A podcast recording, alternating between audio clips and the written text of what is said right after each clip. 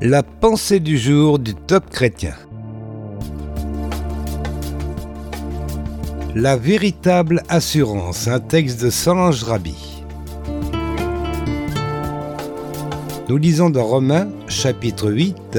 « J'ai l'assurance que ni la mort ni la vie, ni les anges ni les dominations, ni le présent ni l'avenir, ni les puissances, ni la hauteur, ni la profondeur, ni aucune autre créature ne pourra nous séparer de l'amour de Dieu manifesté en Jésus-Christ notre Seigneur. » L'homme moderne n'a jamais été aussi assuré qu'au vingt et unième siècle.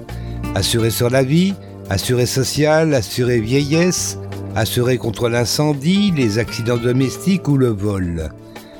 Nous sommes parfois titulaires de tant de contrats que nous pouvons être couverts plusieurs fois pour la même chose. Curieusement pourtant, la seule assurance qui fasse défaut à nombre de nos contemporains est celle qui concerne l'éternité. Combien de personnes si organisées et prévoyantes partent du jour au lendemain sans avoir pris le temps de se poser la question de leur destinée éternelle. Ce n'est pas seulement parmi les athées. Beaucoup de ceux qui affirment croire en un Dieu ou en quelque chose ne cherchent pas pour autant à en savoir davantage.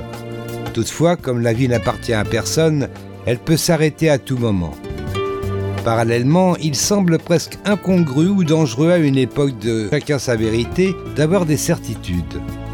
Seulement voilà, le matérialisme ne peut en aucun cas combler notre besoin spirituel inchangé depuis des millénaires.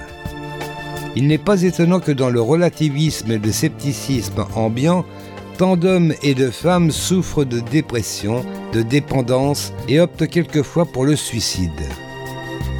Ne leur manque-t-il pas la véritable assurance, celle que Dieu donne à celle et celui qui décide de se saisir de sa main tendue ?